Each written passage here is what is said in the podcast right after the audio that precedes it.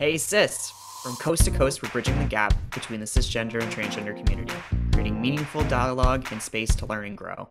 Join us as we connect with our community, break down tough conversations, and get comfortable being better humans. Welcome to Hey Sis. My name is Isaac Cook. I use they, he pronouns, and I am a trans, non binary social scientist from Atlantic, Canada. And I'm Sin Sweeney. I use she, her pronouns, and I'm a journalist, educator, and a parent of a trans child. And together, we're breaking down the binary and building better humans one conversation at a time. So the Rhodes Scholarship was established through the will of Cecil John Rhodes in 1902 it is fully funded, full time postgraduate award, which enables talented young people from around the world to study at the University of Oxford in England. According to the Rhodes Trust, the overall global acceptance rate stands at only about 0.7%, making it one of the most competitive scholarships in the world. And it's worth repeating the global acceptance rate is 0.7%. It's uber competitive. However, over the years, the Rhodes Scholarship has not been without controversy for excluding Black people, excluding women, and many others. And for its name, commemorating a South African leader who once introduced legislation to push Black residents from their land. But today, we're celebrating. We're going to be talking all about that, but with the current stats surrounding the percentage of trans Canadians almost paralleling that 0.7% rate, imagine the odds of being named the first transgender woman in Canada to be the recipient of this prestigious Rhodes Scholarship. Well, today's guest knows exactly what beating those odds feels like. Today, Sin and I are joined by Julia Levy, she, her, a recent Rhodes Scholarship recipient. Julia is a recent graduate from the University of Victoria, also known as UVic, located in Western Canada on Vancouver Island, with an honors in chemistry and a minor in visual arts. In addition to her lab research at UVic and the University of Bristol, Julia has worked with a nonprofit for gender diverse youth, Gender Generations Project, as a director and trans mentor. She is excited to pursue a master's in theoretical and computational chemistry and education, digital and social change, and hopes to leverage this work to continue to develop educational software that improves learning outcomes for students of all backgrounds. Julia is hoping to be able to take these ideals to Oxford and use the education offered by the Rhodes Scholarship to make positive impacts in the communities she is connected with. Welcome to Hey Sis, Julia. Hey, good to be here. We're happy to have you. So let's begin perhaps with a Hey Sis foundational question. Where do you currently reside and where do you call home? Yeah, so I grew up in Vancouver, which is on the Musqueam and Squamish and Tsleil-Waututh nations. But I, grew up in Vancouver, and that's where I am right now. But I went to school at the University of Victoria, and so I call you know Victoria home. But that's of course on the Lekwungen people's lands and the WSÁNEĆ peoples and the Esquimalt people's lands.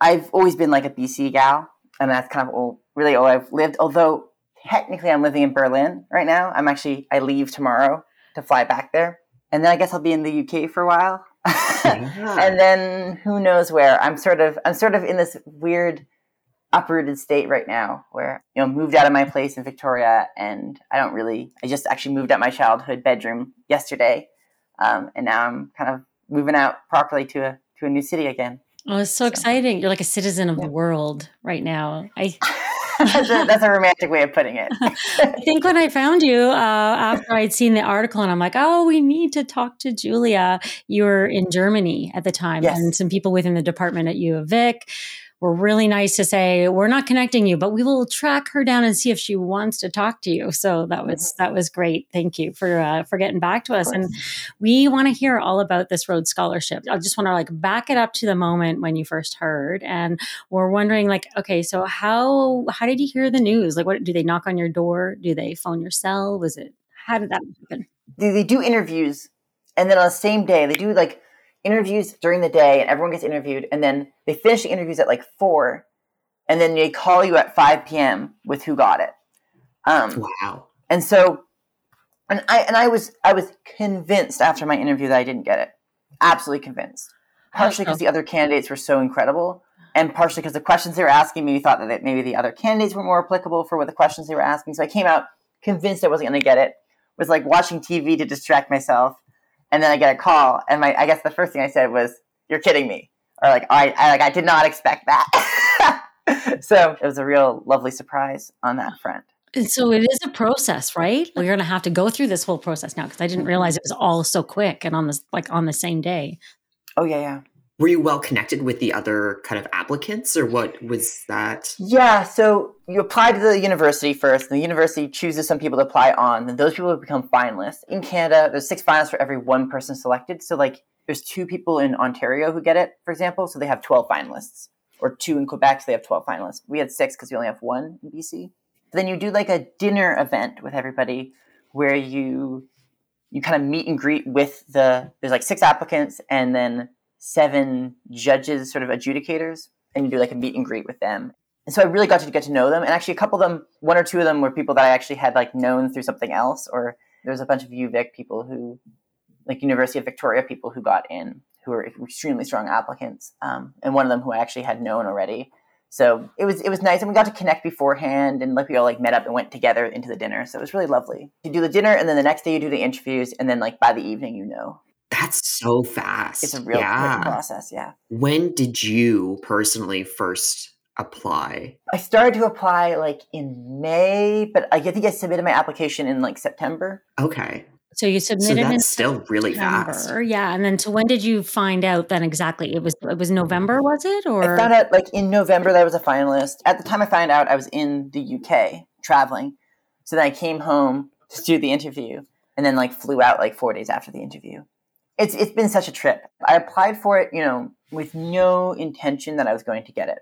I applied for it just thinking, you know, it'd be a good experience, it'd be a good thing to like get to a finalist, and it'd be, you know, gravy if I got it, but it was not not critical. Yeah, mm-hmm. I was I was doing it for the experience. And then, you know, even in the interview and in the dinner, like I felt like I was a good candidate, but I didn't feel like I was that strong. It was a really lovely group of people and everyone was so incredibly interesting and had done such cool stuff that I was like, these people are gonna get it.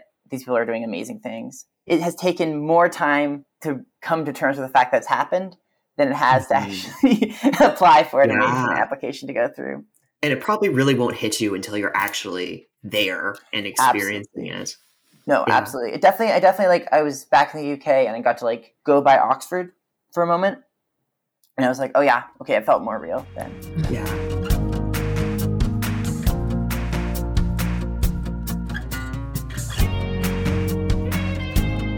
So, being the first transgender person in Canada, A woman. There has actually been other transgendered people in Canada who have gotten it, but it's interesting because I think it's it's an interesting flavor of the ways that media Mm. is interested in trans women specifically. yeah, and and you know the, the the old joke that like you know you know talk to cis people about trans people it's like trans women are the entire monolith of it and trans men are like do they even exist i think it's like kind of indicative of that sort of dynamic in that there has been i think a trans man who's won it and there's been a non-binary person who identifies as trans who's won it it was a little less publicized i think they were pushing it a little bit less themselves but- Mhm. but it's definitely like when I would talk to the talk to the media about it. Definitely, I was like very clear that I wasn't the first trans person to get it. and I wasn't for the first Yeah. trans person in Canada to get it, but often that got lost in translation a little bit. Gotcha. Um, and I think that's I think that's a really interesting specification to make too, because I know when Sin and I, you know, I was trying to do as much research as I could because I was like, Mhm. there's no like it's so hard to believe in 2023. You would like to hope that there'd be other trans people getting such an incredible opportunity. Mhm. And yeah, I don't, I don't I don't think I was able to find anything. So that must have been the case that it was pretty yeah, I thought the see, I thought the article that I had found, but I'm thinking now, no, it did say first. Canadian trans women, maybe. Yeah, yeah. which is interesting. I don't think any of the other winners were were listed or passed passed in there. So it's nice to it's Yeah. nice to have the perspective. And I'm wondering then when you heard like from the adjudication and that did they share with you like what jumped out about like your answers to the questions or about the work No, they I research? No. I have no idea actually, because you know it's.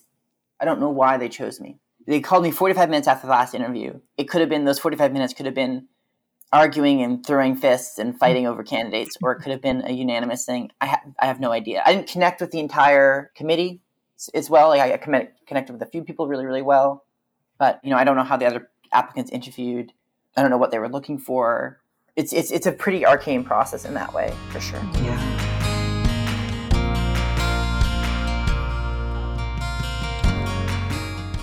And so what did winning mean to you? Looking back before the process, like what were you telling yourself aside from, you know, I'm going to do this for fun or I'm going to do this for the experience? Like, what were you thinking in your head? You know, like, what if I do win? Oh, I think I didn't allow myself to imagine what would happen if I did win. I didn't realize how much it was going to mean to me until I got it. The interview process itself was a really clarifying experience for me around what I would want to do with the Rhodes Scholarship because they ask you a lot of questions like where do you see your research? Where do you see what you're doing? Where do you see the future? Where do you see what you care about? Why does that matter? And I, it was a really having to think about that and actually like really like put that into words and like market myself i guess is the right way to put it. Made me realize the ways that i do want to engage i think the significance of this scholarship for me is that especially i didn't know again i didn't know that i was going to be the first trans woman in canada to get it until after i got it. And i was like i was like wait a second I was looking at some of the other scholar bios. I'm like, wait, there's actually no other trans people. I assumed there would be. I just hadn't looked. Mm-hmm. So I was like, Googled it. I was like, oh, there's actually only one other trans woman, and she's from the U.S. And It was two years ago. And I was like, oh, I'm the first trans woman in Canada to get this. So I didn't know that until after I got it, and all of a sudden it really hit me that like I feel a responsibility now to really take this and make something for it for trans communities. And I'm not sure what that looks like in the future. I'm not sure where that fits in. I definitely feel in receiving this scholarship that it has really clarified for me a mission to make something good with it. And I think especially because the Rhodes Scholarship does have like a really awful past. You know, I don't think Cecil Rhodes is a particularly good person. You know, it has it has a racist history, it has a sexist history, it has a colonial history, an extremely colonial history. This scholarship is going to be a lifelong journey of figuring out what do I make with that money that has this sort of history and how do I make something good out of it? And what does that look like? And can you make something good out of it? And and what does that mean to be a visible trans person? A really crazy thing for me was realizing I was the first trans woman in Canada to get this and then realizing that if I wanted to post about this in like in my scholar bio about kind of something about me being trans it would mean now for the rest of my life I could never go stealth. Not that that was like a huge priority or anything that I was like planning on doing, but I think that when I began to transition, I was imagining, you know, you know, have a fantasy of like you move somewhere new and no one knows you're trans, and like you can just kind of exist in the world as not a trans person because I think it can be really hard often to exist as a trans person in the world. It was a real interesting experience of being like, oh no, this is like a commitment to be trans, and that being trans is now a fundamental part of who I am and part of my story in a way that I hadn't always planned for it to be.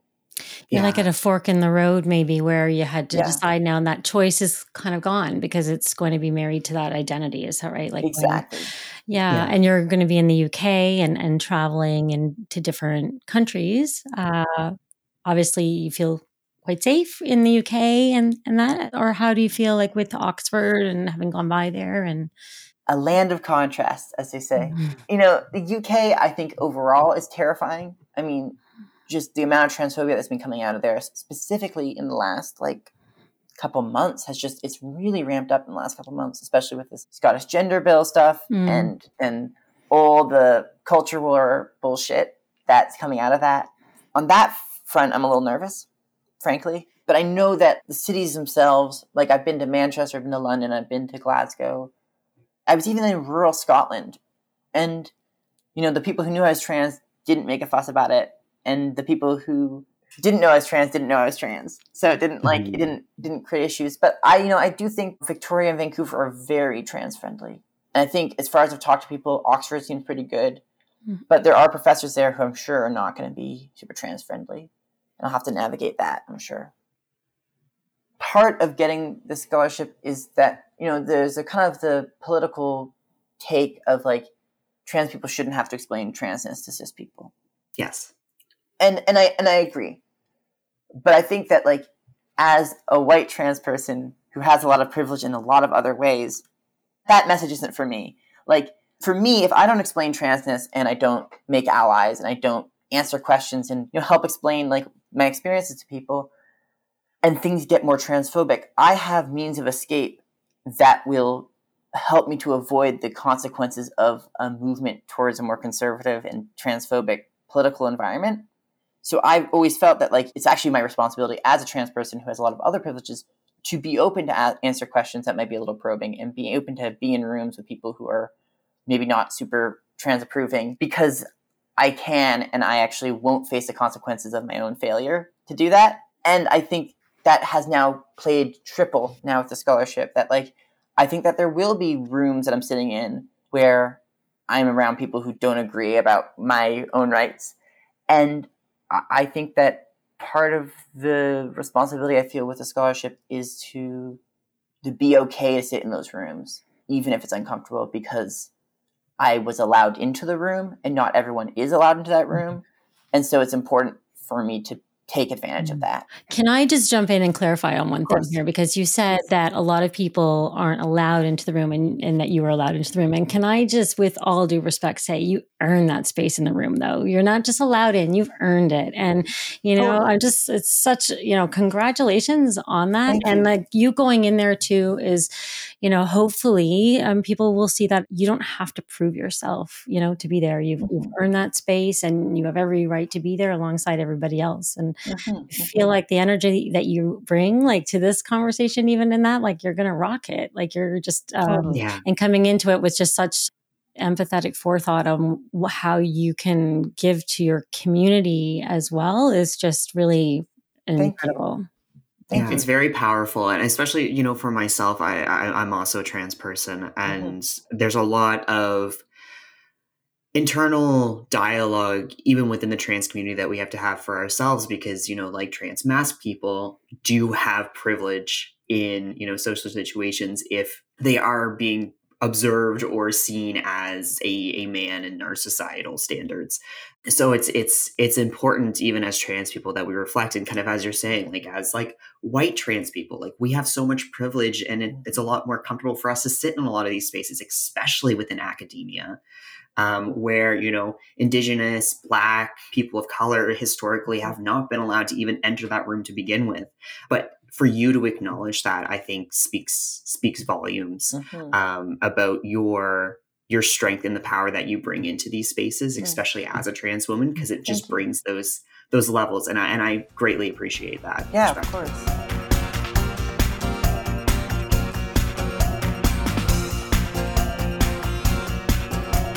I think it's interesting being the first trans woman in Canada to get this and having all this other privilege. You know, and I, I, I do think I've earned this. I've worked my ass off, mm-hmm. absolutely.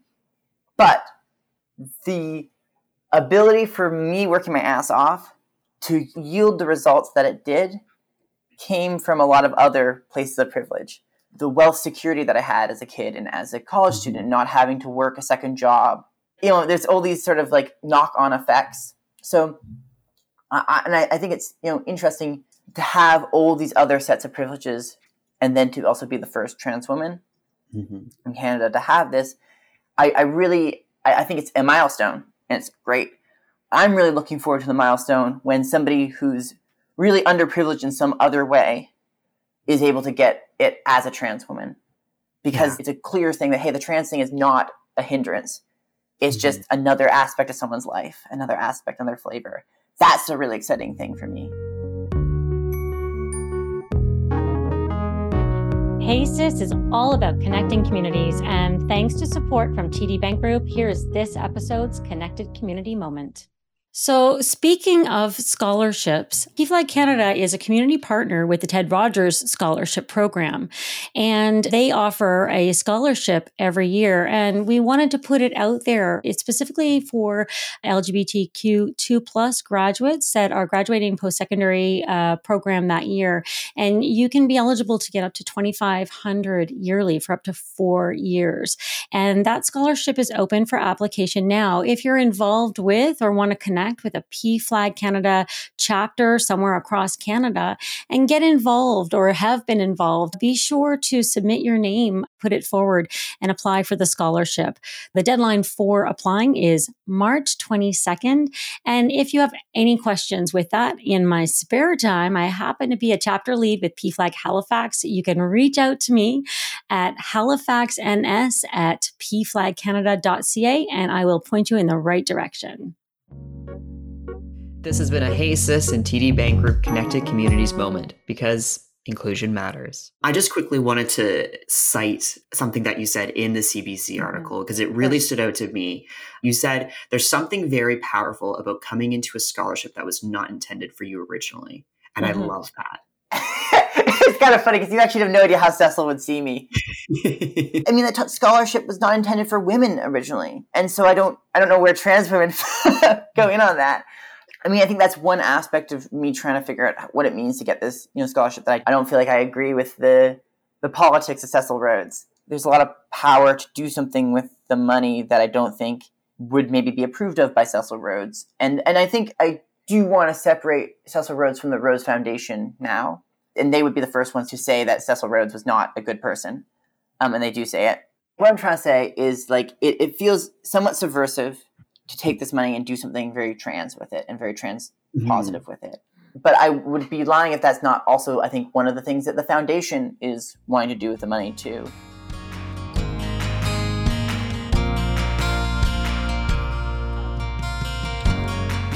Julia, if you can break mm-hmm. it down maybe for us, what it's like being a trans chemist and a bit about then your specific focus of study.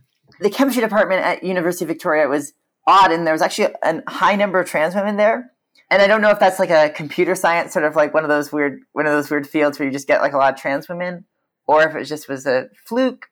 But I think that it was it was interesting transitioning. I transitioned about three and a half years ago. Well, transition. I came out, and I don't know. It's it, it's been it's been a long, slow process of transitioning, but like it came out more publicly three and a half to three years ago. Was that your undergrad then? Yeah, during that... my undergrad. I was like during my okay. undergrad. Yeah.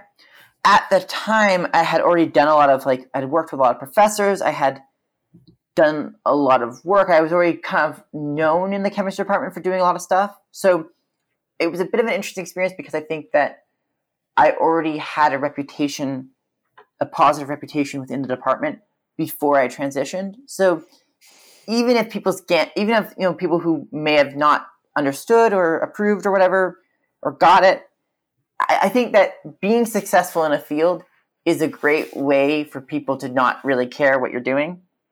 Academia is weird in that like there's a lot of tolerance for nonconformity in that way. I'm really interested to see how it's going to be when I go to University of Oxford, where I'm not known already and I have to kind of reintroduce myself to mm. everybody. And I'm, you know, being at Victoria, I got to be a chemist first, and then I got to come out as trans. Okay.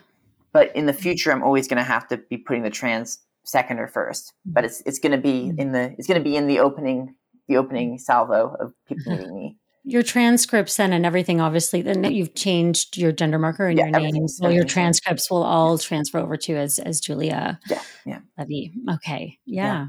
Um, and and so the and the work the work I've done with chemistry has been like there's like three kind of genres. One of them is very technical and not I think particularly interesting for non-chemists, and it's more just like my own passion for like organic chemistry and like synthesizing weird compounds. That's so that's like I've done a lot of work in like in the lab in that kind of field. Um, but the other two I think are really interesting and relevant and socially socially interesting as well is I've, so I've done a lot of work in developing software for assisting with the education of chemistry. So chemistry is a very 3D kind of field. You have a two-dimensional drawing of a molecule, which just like kind of sticks in letters and stuff like that. And then you have to imagine that chemical in a three-dimensional space and imagine interacting in a three-dimensional way with other chemicals and things moving and flipping and rotating in this three dimensional space, that skill set of being able to visualize those three dimensional transformations and interactions is a skill set that I have realized that not everybody has, and it, that people's performance in chemistry is really determined by whether or not they have the skill set.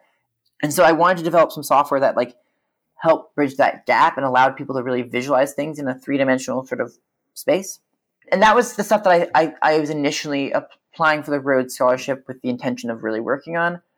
I think having now gotten the Rhodes Scholarship, I really feel like I'm pivoting more towards the other aspects of chemistry that I'm more interested in, which is harm reduction. So I worked as like a tech at this drug testing place in Victoria to help combat like the opiate crisis that's, you know, bad everywhere in Canada, but especially bad in British Columbia right now.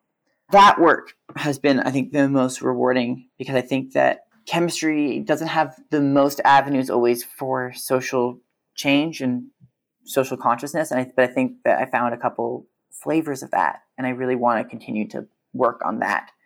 There's a lot of stuff around trans care and harm reduction because in the UK, mm. as I'm sure people know, the waiting lines for trans care are really, really, really, really, really long. Mm-hmm. And you can go private, but it's expensive. People often have resorted to self medicating. And there's a there's a real gray market right now for hormones where you can you can get hormones that are legal to have but not legal to import.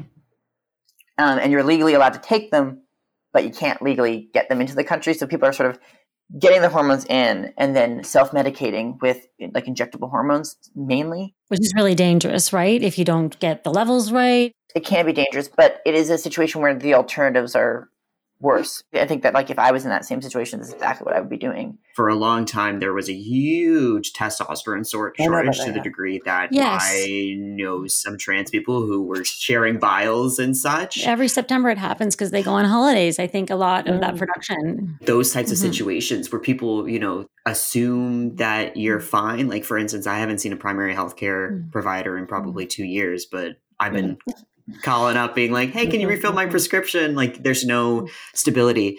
I just wanted to mm-hmm. quickly go back, Julia, just really quick on the harm reduction side of it. So, in your position as a mm. chemist, for instance, uh, there's a lot of like drug mm-hmm. testing to make sure that there's no fentanyl or anything that could actually harm users.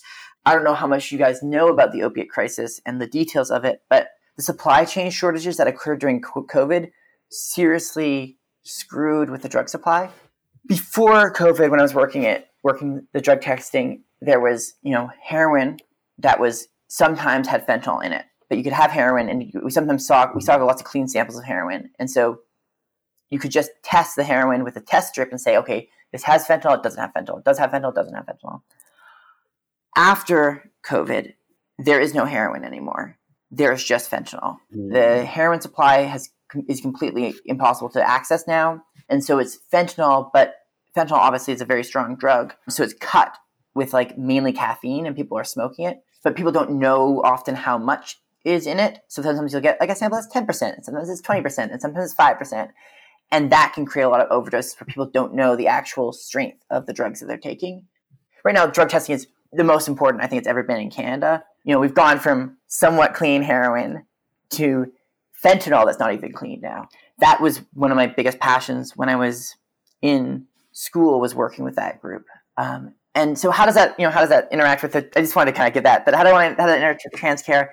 No. You know, there, there isn't as much fentanyl in the UK right now. Mm-hmm. I suspect that will not always be the case.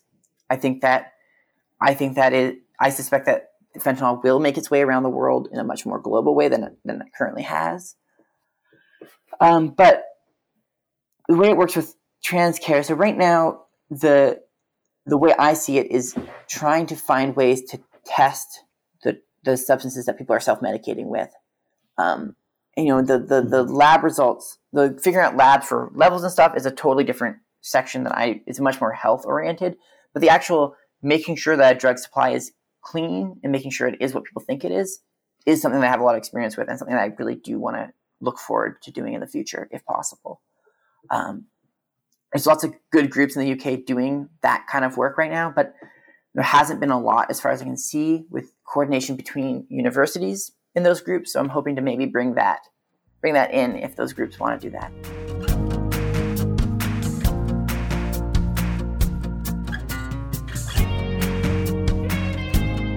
Can I ask, and just as we're slowly wrapping up, but sure. uh, you're off to Berlin tomorrow, and then you're going to be in the UK.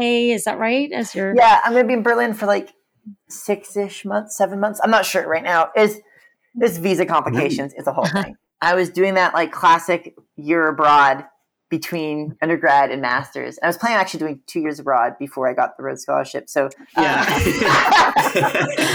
um, yeah.